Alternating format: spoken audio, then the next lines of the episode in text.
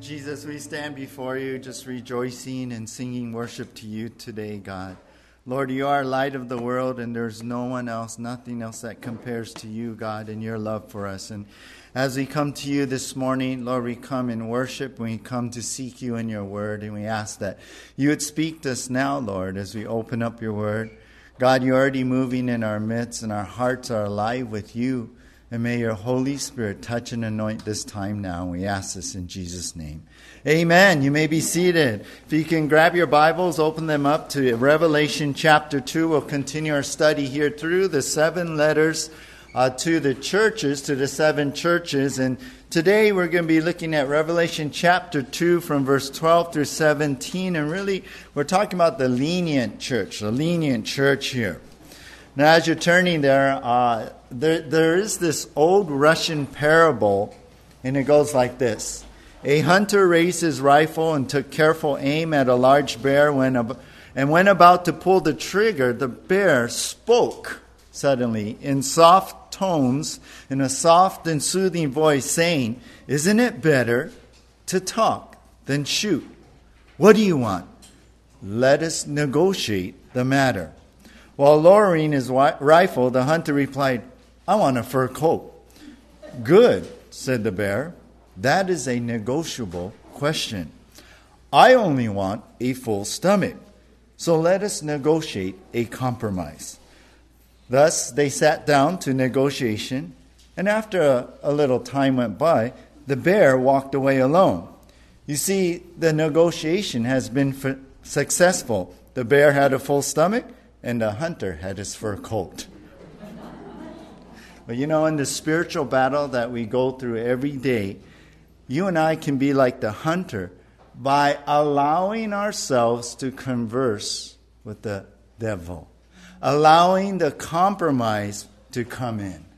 Well, today, as we come to the third of our seven letters to the churches in the book of Revelation. Now, we've, we've seen now, we've seen the church of Ephesus, first of all, and that was a loveless church. You remember the church that Jesus said they left their first love.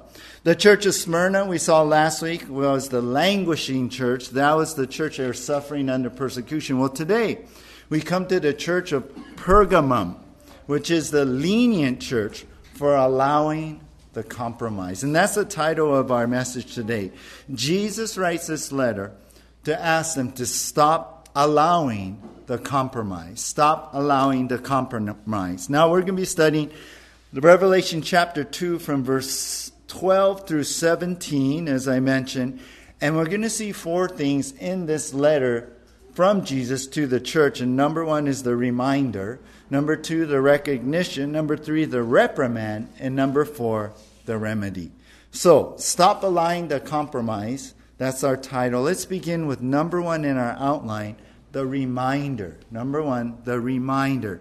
And here it's just verse 12 we're going to be covering. So, take a look with me here now. Verse 12, Revelation chapter 2, it says, And to the angel of the church in Pergamum write the words of him who has the sharp, two edged sword. Now we begin here, we'll stop there, and we begin, though, here in verse 12 with again this introduction to the letter. And it tells us who it's going to, right? This letter is to the angel of the church in Pergamum. Now, we've covered this many times already. We understand the angel here is really speaking about, this is what I believe, the leader or the pastor of the church. So, this letter is basically going to this church in where? The city of Pergamum. Now, the city of per- Pergamum, and you'll see the map again up on our screen, as I've been showing you every week now. The city of Pergamum is 50 miles north of Smyrna. Remember, we started in Ephesus. If you go up the coast, it goes to uh, Smyrna. Then above that is Pergamum. And this book, this letter, this what John has put together and written for Jesus as Jesus spoke, started out in Patmos. You see that little island where he was banished, went to Ephesus, Smyrna, and now Pergamum. This is to go to per- Pergamum. Pergamum is actually the city today. It's called uh, Bergama in Turkey. And back then, this was like the Roman capital of Asia, of that whole region there. Uh, it was a large, a very wealthy city. There were many temples, as we've seen in all of these cities, temples of the Greek gods, and we'll talk about that in a moment. But this city was known for its culture and education, on top of all the, well, the idol worship that we would call there. Matter of fact, there in Pergamum was this very large library, which really competed with Alexandria in Egypt. You might have heard how Alexandria had, had the, the wealth of the knowledge of, of the ancient times with the huge library. Well, Pergamum really competed with them with 200,000 books, or we would say rolls of parchment back then. Uh, the printing press wasn't made, but they actually developed uh, parchment, which was made of animal skins, and they would have written books and scrolls and things by that, uh, using that. It was actually years before uh, this time that we're reading that the Roman general, you may have heard of him, Mark Antony, right? He gave this library to his lover, and you remember her name? Cleopatra, right, of Egypt. So it, it, it's in history, we know Pergamum here, but here we see in church history that there was a church planted in Pergamum, and possibly we don't, we don't have any account. We, the only account we have is in Acts 16, verse 8, when Paul went through Pergamum there, and perhaps there was something that started back then, but we don't know for sure. So, this letter goes to the pastor or the church of, of Pergamum, that those believers that are in that city of Pergamum. Well, who is it from? Well, it goes on in verse 12. The words of him who has the sharp two edged sword. And so this letter is coming from none other than Jesus Christ. Now, notice his description here. And as we've been seeing with most of the letters we're going to see too, and we've been seeing already that uh, the description of who it's from, of Jesus, is really taken from chapter 1. And here we see Jesus says, These are the words, basically, of him who has the sharp, two edged sword. And you remember where we saw that? Well, back in chapter 1, you could take a look. In verse 16, it says, From his mouth came a sharp, two edged sword. So here's Jesus coming with this a particular description to this particular church in a specific way.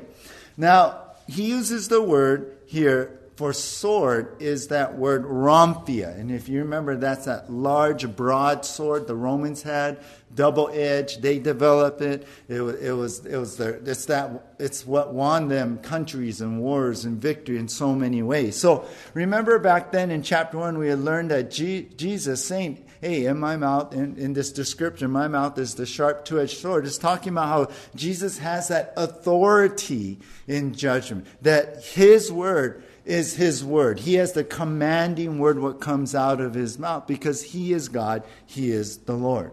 So here's Jesus writing with authority to the church in Pergamum, speaking with the powerful word from God. And you know what the interesting thing is? That in that city of Pergamum, we see in our word today that there's a proconsul there, and, and this city was, was known again the Roman capital of Asia. And this proconsul, this chief judge, he was granted power from Rome, from uh, n- known as they called him. He had the right of the sword. So interesting. Jesus comes with this sword image. See, he had the authority and the power to give judgment and even sentence people to executions. So here's Jesus saying, No, ultimately, I hold the authority and power over life and death. I hold the authority to judge. My word stands. So that's Jesus coming to this church, presenting himself, describing himself in this way. And this is the reminder, you guys. Jesus speaks the word. This is the word of God in this letter that we're looking at. He's speaking with all authority, and what his word says, his word goes. And remember, he's the one who holds the ultimate judgment in his hands. We know how powerful the word is also, right? In Hebrews chapter 4 verse 12 it says, for the Word of God is living and active, sharper than any two edged sword, piercing to the division of soul and of spirit, of joints and marrow, and discerning the thoughts and intentions of the heart. So the idea, Jesus comes with the Word of God, with a penetrating Word, to speak uh, in a way that He can see down to our very soul in the depths of our heart and soul everything. And what He says, He says, and He comes in to even look at the intentions of our heart. So here's Jesus. He holds that authority to judge, and He holds that powerful word. So, first of all, Jesus comes with the powerful word of God to be dividing right from wrong. Jesus comes with the powerful word of God to be dividing the right from wrong. This is the reminder for the church here. This is Jesus. This is the Lord. This is who is writing to this church. And so he wants them to be attentive to what he's saying here. He wants uh, them to take notice because he's the one. Yeah, the proconsul has power in his authority and word, but Jesus much more because these words are the two edged sword from him. You know, the other day I, I picked up a new tool, and in order to make straight cuts with this saw, I broke out the instruction manual and I, I wanted to install the blade in the right way, right? I, I want to make sure because I want to make these straight cuts. And funny how, I, I, just a note, I'm thinking, why do they always give you instructions with the font size really small, especially for my aging eyes? You know, even with my reading glasses, like I, I got to take the magnifying glasses and, and put them on, or a lot of times I just look it up online, you could blow it up, right? But I want to get into the manual. I want to see what it's saying. I want to see the correct and proper way to install this saw. And even though it takes some effort, it takes a little time, it was very important to me to make good cuts. Well, what, don't we do the same thing? When something is important, we, we read about it. We, we get into it. When we're buying something, we get into reviews. Or if you get a bottle of medication, you want to know, right, what you're putting into your body. You, you want to make sure what it's saying there. And so, don't we listen when things come to you? Like if your boss sends you a text, or you get a love letter from uh, a, a letter from your loved one, right? You're going to read it. You're going to put your attention on what's written here. Well, this is what Jesus says Remember, I come with the Word of God, with the powerful Word of God, and I can divide what's right and what's wrong.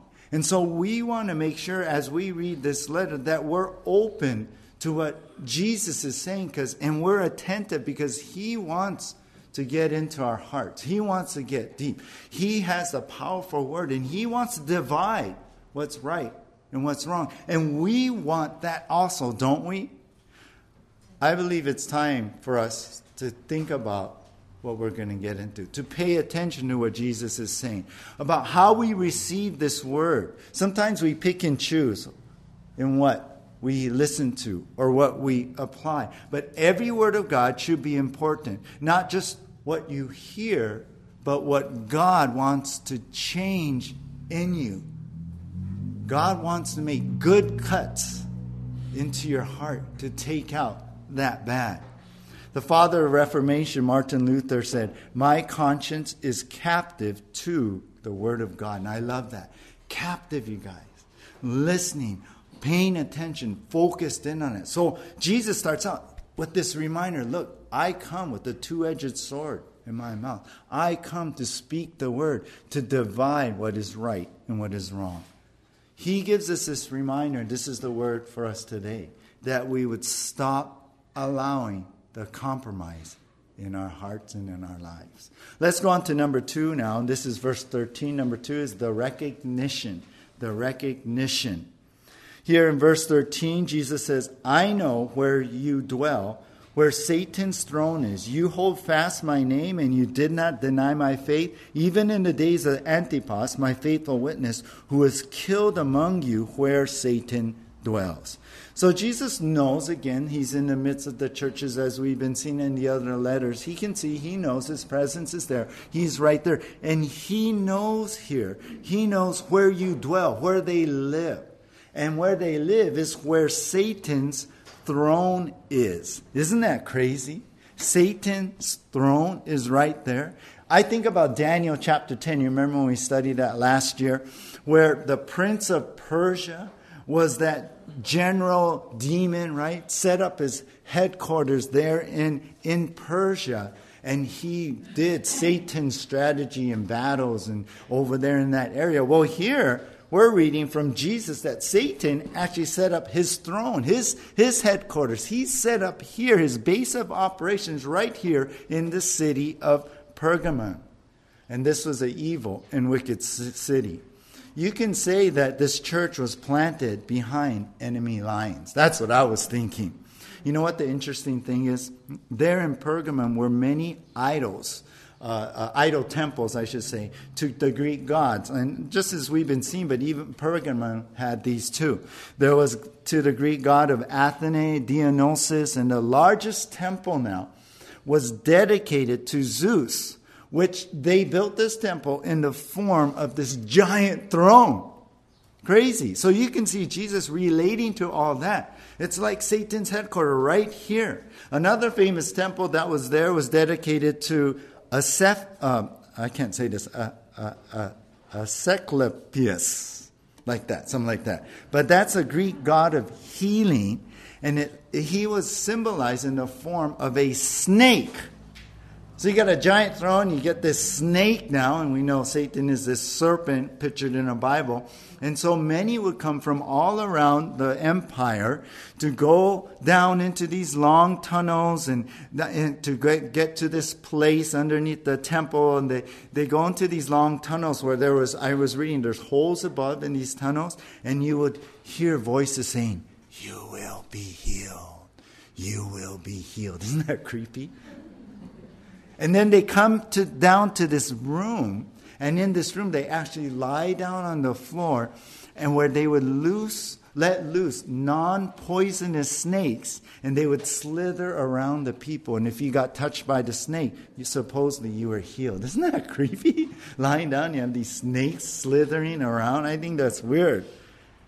You know, you think about how crazy this is, and the voices saying this, and Zeus in his throne, and Jesus even saying, hey, this is where Satan's throne is, right here in Pergamum. No wonder Paul said in 1 Corinthians 10.20 that when, when you sacrifice to, to idols in these temples, you're really offering them to demons.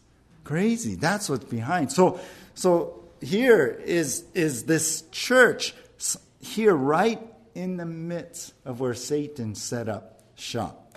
But Jesus says in verse 13, Yet you hold fast my name and you do not deny my faith. So here's the recognition, right? You guys, so even though you're right there where Satan has set up his headquarters, you're holding on to Jesus. Even with the persecution that is going on, you don't deny me and you stand up to me. And that's the great thing about these believers.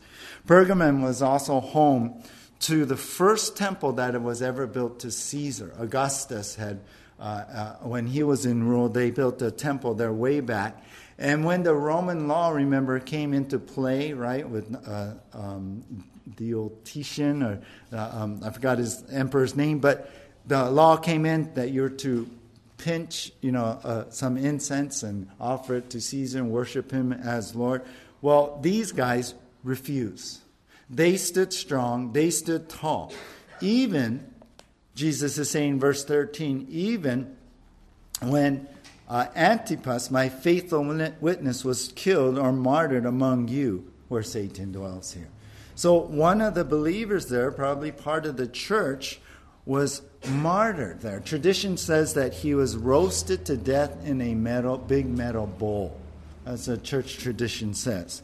So Jesus gives a recognition to these guys, their faithfulness, even in the face of death, even facing that fear of being maybe roasted to death and not giving in to Satan's strategy, right? That would be Satan's strategy to come and bring in the fear of death, the threat of death that, oh, you better you better recant Jesus or you're gonna die, right? And for many of us, that's the most precious thing, and we fear is death. But understand something here. Understand the devil, he is a powerful spiritual being, but he is not above God, nor is he equal to God.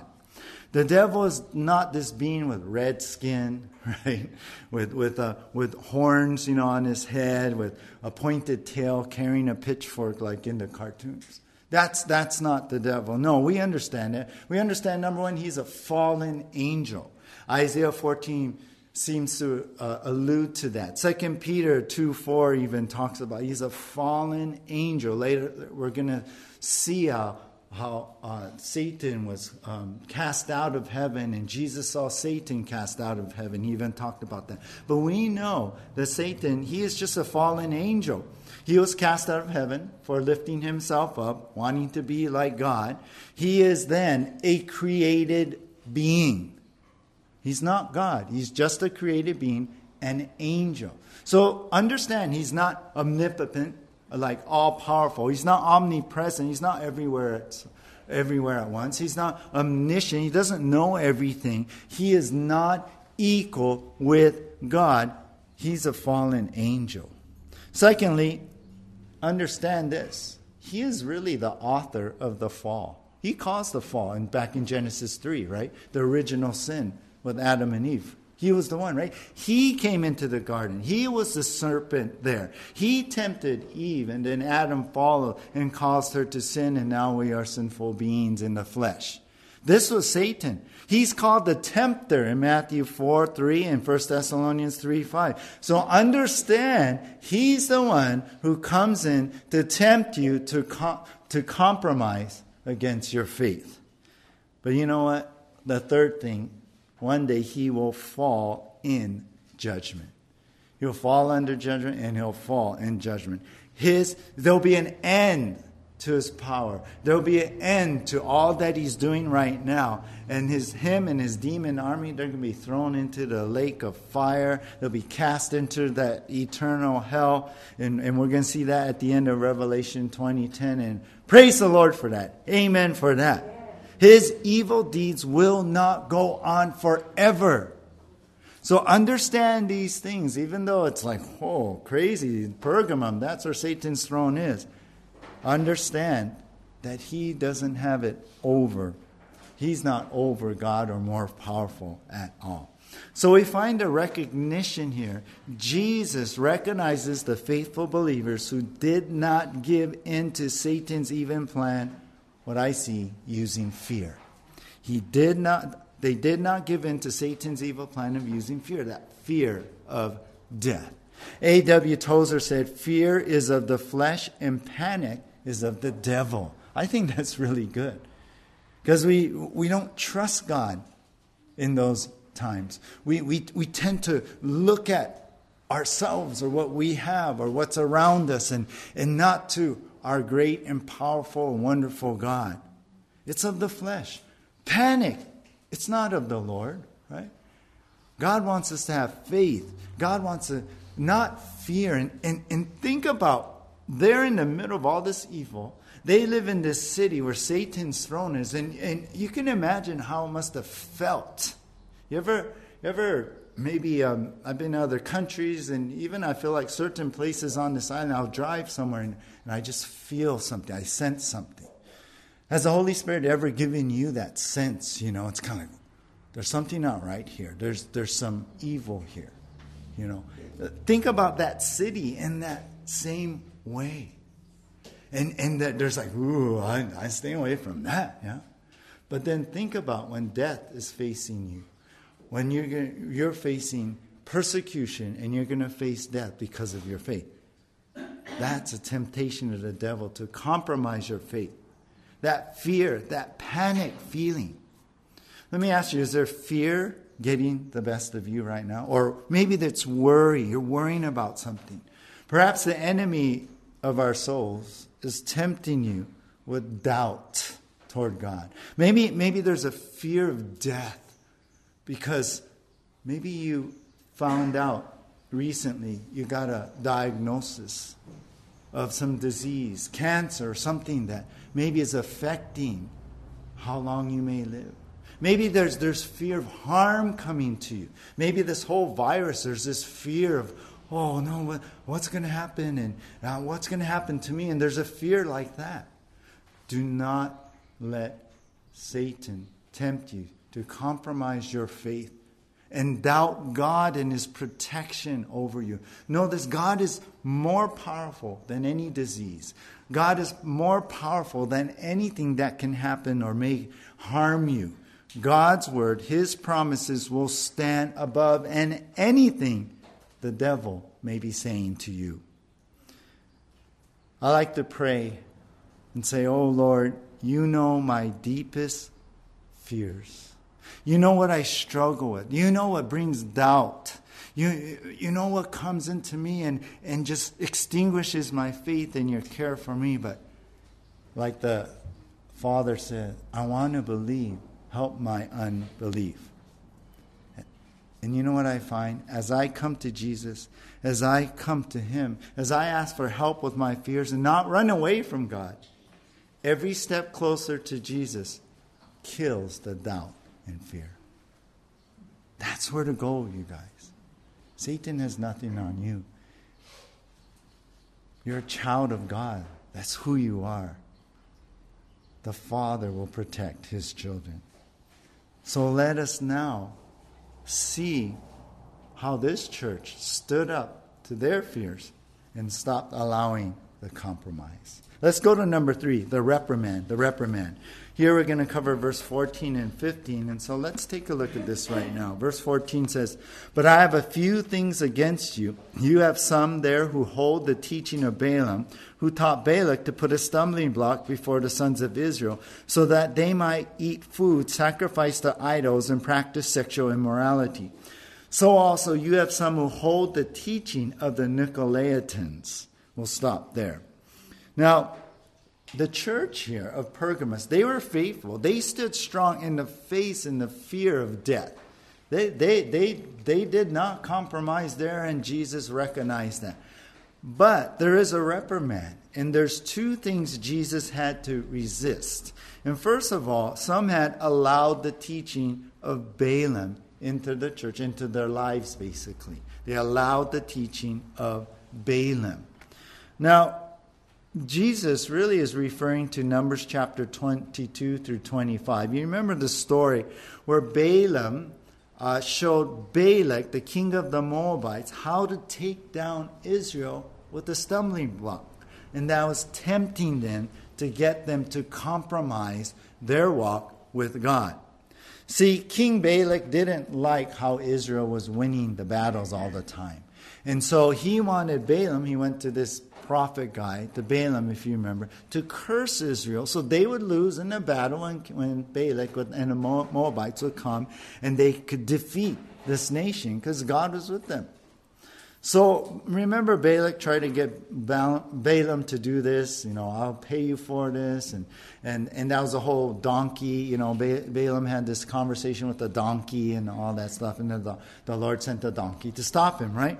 Well, um, that since that didn't work and, and Balak kept coming, the king kept coming to Balaam, Balaam finally gave in and gave in and told the king to have the pretty girls of Moab invite the Israeli men for a nice idol barbecue. And so they, that's what they did. They wooed them with the pretty girls of Moab. They came for this barbecue. The meat was really sacrificed to idols, and they were uh, fell into the sexual immorality here that uh, is spoken about in verse 14. They ate the food, sacrificed idols. They compromised their faith in the Lord. They compromised God's word and brought judgment basically upon themselves. That was, that was the evil plan. Hey, King Balak, I know how to get them. Just get them to sin against God. And here's how tempt them yeah, to fall tempt them to compromise here. So Jesus is saying, look, you guys, you, some of you have allowed the teaching of Balaam to come into the church. You've allowed some to infiltrate this body by bringing compromising sin. You know, we try here at this church to try and be careful of what kind of false doctrine may come in or what kind of false doctrine you may be listening to or see on TV. I mean, that's why we teach the Word of God. But I'll tell you what, I think we've allowed the compromise of the flesh to come in into our hearts, into our body here. I mean, think about this is I was thinking the little emotions that we allow to stay in there that are of the flesh. How about that little, little thing of anger, yeah, to stay inside your heart? And you know, those things, they just grow into more. And you know, when you allow those just little things to infiltrate your heart, little things of the flesh that you just allow, you, you know what you're allowing? You're allowing Satan's foot in the door. You know what I mean by that, right? We, we, we close the door, but then his foot is right there stopping the door. And we allow that little crack with that little motion, maybe that little bit of anger, maybe in your, your, your, yourself, like, oh, I have the right kind of thing. And you allow that little emotion to fester there. That's what Jesus is talking about. You're allowing that little thing in, and it's compromising your faith. Maybe it's allowing a little look, a little look on the internet. Maybe you're looking at lustful things. Maybe you're watching some show, and I, we can't avoid it almost nowadays, but uh, you see a little thing and you allow that. You don't stop it at the gate of your eyes, but you allow it to get into your mind and then your heart. Sexual immorality. Maybe you're allowing a little, little distraction of something you really desire to come between you and God, this idol, so to speak. And it's just a, just a little thought. It's a little thing in your heart. Oh, yeah, I come to church, I read the Bible every day, I pray, but then there's that little, little thing. That's what Jesus is talking about. You allow it to infiltrate, infiltrate into your heart. Maybe you allow this critical attitude and, and, and your fault finding. Maybe you're, you're allowing that and you're not thinking about, hey, God said, give grace, forgive, agape love. Are you allowing a little bit of that to fester? How about this? Some people say, oh, um, they, they, they put out a little lie, not even thinking that it's wrong. Being a believer Christian, maybe to resolve a situation, to get something you need, and, and to you it's a, a little, it's just a little white lie. But in God's eyes, all lies are black. We're allowing that compromise to come in. This is what I'm talking about. We're talking about staying pure before the Lord. We're talking about honoring God. And you know what? We need to bring those lines back. Or, you know what? Satan will keep pushing that line farther and farther. So, two things Jesus has to address. Some have, number one, allowed the teaching of Balaam. And number two, they allowed the teaching of the Nicolaitans. Nicolaitans. And that's verse 15. You have some who hold the teaching of the Nicolaitans. And you remember, we covered this a couple weeks ago, and remember how some believe that that the Nicolaitans were, were the guys who came in with the social order in the church where, where you set up priests between you and God. And so people had to go through these priests to reach God. That was a thought. Um, uh, it's kind of interesting because remember how these letters they reflect like not practically, you know, what was going on with the churches, but historically, it sort of states the what the churches have gone through in the centuries, and some believe that when the Roman Emperor Constantine made Christianity the state religion way after this, that um, af- after Smyrna and all that, that the that's when these priests and religious leaders became powerful political uh, people or leaders in in the Roman government at that time. So something that's reflecting the church at that time. But many believe, remember, the other belief of this is the Nicolaitans were actually liberal believers, liberal teachers. That, in other words, they're like, hey, it's okay to live a little worldly life. It's okay to do these things that, uh, uh, that some people say, oh, we shouldn't do. It's okay. They are the liberal guys mixing in worldly things in the heart allowing these things. You know what the interesting thing is? The Ephesians, they were commended for not tolerating the Nicolaitans. But in Pergamum, the believers there allowed it. They were lenient toward these guys. You know what I think about? I think about what probably was going on this, in this church here was what Jesus talked about in Matthew 13.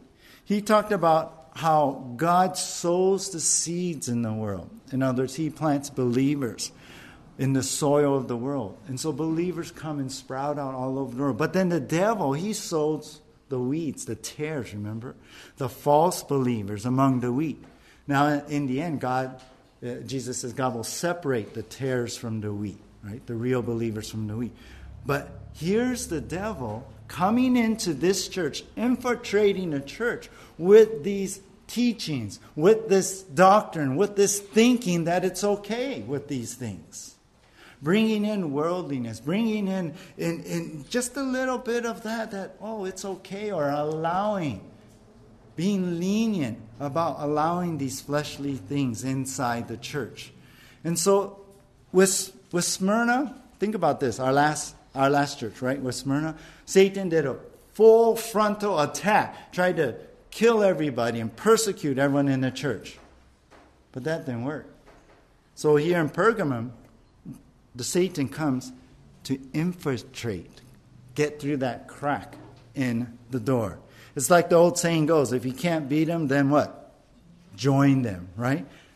That's his strategy. It didn't work for Satan to destroy the church, so he used a different strategy to join the church. And that's what's going on here. That's what we see here in these two things, in the teaching of Balaam and the Nicolaitans, and that's what Jesus is pointing out here. The, the, these guys are lenient toward these little things, and they allow the compromise to set in into the church and into their lives. So beware. Be aware. Be wary of the strategy of the enemy to infiltrate, infiltrate, to, to infiltrate and to decimate. I tried to rhyme this up. To get you to compromise, so to traumatize your life. That's what he's out to. You like that? Yeah, right. I say, I say this so you remember it. That's his strategy. And when you allow those little things, you know, right there, oh, he's, he has his foot in the door. He can come in and he's going to do all that to destroy you. You know, I usually spray outside the perimeter of our house. You know, we go Home Depot and get the, the home de- defender, make a line, and you make sure, you know, the, the little pests don't cross that line and everything. And, and lately, though, last year was funny. I think we had a war with ants lately. It was just war. But I, we haven't seen ants. But lately, we've seen those little tiny cockroaches here and there. And, and you know, it's like, I was thinking, what is this? I mean, the ants are gone and cockroaches move in, you know, what's going on, you know? So we try and kill them whenever we can and, and all that. And, and, and, but you know, the thing is, you don't want, whether it's ants or cockroaches, you don't want to allow them to live inside your kitchen, right? Inside your cupboards or, you know, in your food pantry, none of that, right? So we're pretty adamant, you know, of, of trying to keep that out. Well, think about that in the same way what Satan does in tempting you and infiltrating your heart. You see, Pergamum was really good on the outer defense, yeah? Yeah, we're going to stand for Christ, we're going to, you know, as a church. But on the inside, on the inside, Satan got in, infiltrated them. You may not have allowed like your old life to come back in. You sprayed, yeah? No more drugs, yeah, I'm not tempted by that. No more smoke, no more no more alcohol. Yeah, I'm good at that, right? You're really good. But what's going on inside your heart? Are you allowing Satan to infiltrate you? Are you allowing that anger free rein? Are you allowing that? Are you allowing your mouth to say things that it shouldn't say? Especially at home.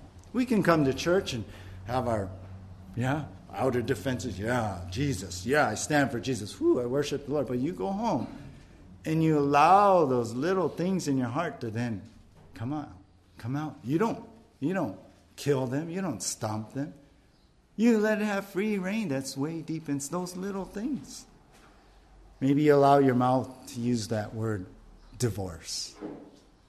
Maybe you, you allow thoughts of hatred to live inside of your head. Maybe you allow images of, affairs and adultery, or, or you allow your emotions to run free, if, if, if, if that's you, you're, you're no different than what Jesus is saying here to these churches. Satan maybe couldn't get you at that full frontal attack, so he's using that different strategy. So shut him down, even inside your home, your house, and inside your heart today. Listen, I want to honor God, don't you, with your life? I want to honor God not just in, in how I present myself in this world, but what's inside of my heart and the thoughts in my head also. I want God to be honored in those places where no one can see, but He can. That's been, uh, that's been really stirring in my heart lately. Be challenged. Hear what Jesus is saying today. Stop allowing the compromise to come in. Well, we've seen the reminder, we've seen the recognition, the, the reprimand, and uh, now we come to number four the remedy. The remedy. So, last two verses here for this morning, and last two verses of this letter, verse 16 and 17. First of all, let's look at verse 16. Therefore, repent. If not, I will come to you soon and war against them with the sword of my mouth. There he's speaking about that sword there. Jesus calls out, and remember, he's calling out with love. He's saying, Therefore, repent. Turn around from this. Do something about this. Do a 180. Don't be lenient toward allowing these things to happen and come into the church. And for us, we say our lives. And he warns, Jesus warns that if not, Jesus will come and he's going to fight against anybody, even those in the church, the some who are holding to the teaching of Balaam, to those who are holding to the teaching of the Nicolaitans, with the sword, with the word He's going to come in judgment, in authority, and he will come and bring this judgment to stop what's going on. So, with that in mind, he says in verse 17, He who has an ear to hear, let him hear what the Spirit says to the churches. Again, we see that word again. Everyone has ears, but not everyone has ears to hear what God is saying. Everyone has ears and maybe the words are coming out, but are we really listening to what God is saying? And are we going to respond to what God is saying? He who that hears has ears. Let him hear. Let him really respond to God. And the one who does, the one who does, Jesus says in verse 17, to the one who conquers, that's the one who hears, repents, and applies all this, I will give some of the hidden manna, and I will give him a white stone with a new name written on the stone that no one knows except the one who receives it. So the conqueror is the one who repents, the one who receives, who, who stops allowing that compromise, who isn't lenient even in their own lives in that little way, who won't allow Satan to infiltrate the heart. That's the conqueror. Jesus will give the hidden manna. What is that? Well, it's spiritual food for spiritual strength to live for Jesus. That's what it is. It really ties in back to in the Old Testament. Remember when God miraculously gave Israel daily food, the manna, the bread from heaven, right? Every day it sustained them in the 40 years they were in traveling in the, in the wilderness until they got to the promised land and, and that was abundant with food and fruit. God sustained them. So, so here's Jesus saying, I'll give you the strength. I'll give you the nourishment. I'll give you the spiritual food to live this life. He who, who conquers, he who repents and gets rid of those compromises that's going on. We know Jesus in John 6:51 is the bread of life, right? We are nourished by him. We want Jesus in that way in our lives. He's our source of life to live for him. And to the conquerors, Jesus says he will give them a white stone with a new name written on it that no one knows except you. What is that? Well, there's different ideas. Some say uh, it's a symbol of victory in the game, that they would give a white stone, and that would be like um, uh, the winning team would get this white stone as like a prize or a medal in that way. Some say uh, it's a white stone given in when you're say in court and for acquittal you've been acquitted that you, your name will be on, be official like document or stone saying that oh you're you're acquitted. Uh, some say, and I like this, and I tend to believe this. Some say that the stone, a white stone with their name, your name on it, was used as, as an invitation to a banquet, to their banquet that, that this person is giving with your name on it. I like that. You know, it's, it's kind of like those uh, invitations you get in the mail or someone hands out, or, or, or, or now there's uh, e invitations, right? Electronic ones. I like that thought. I like that, you know what? We have a seat reserved for us in the banquet of heaven.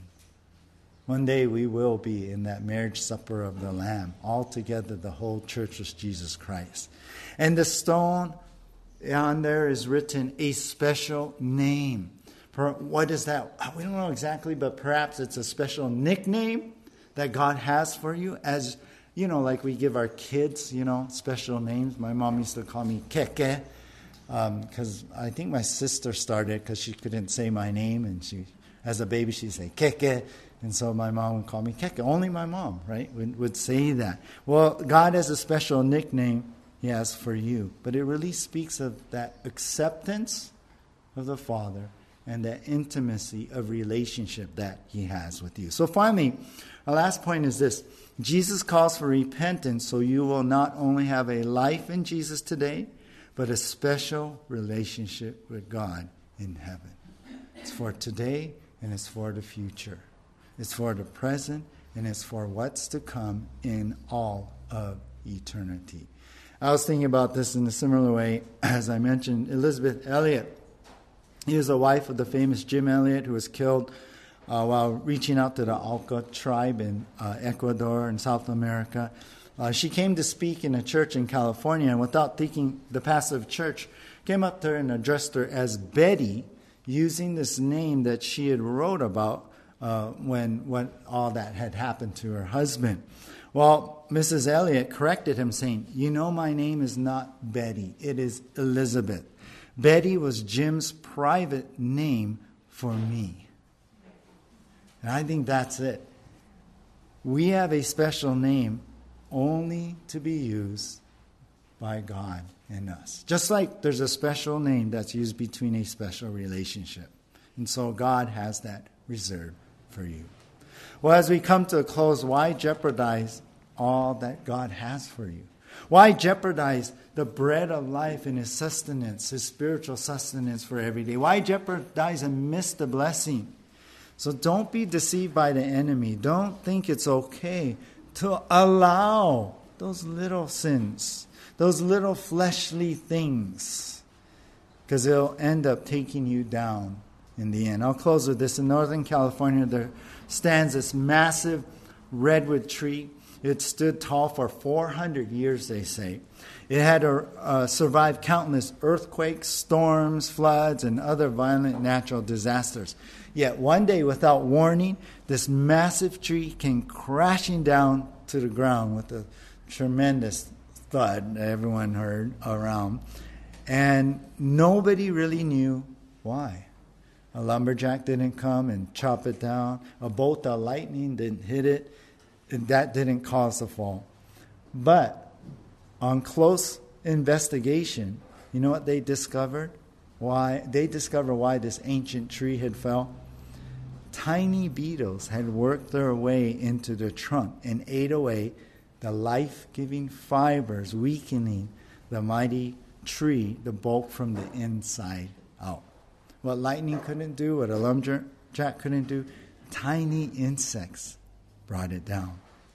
So you see, in the same way, that's what Satan will do.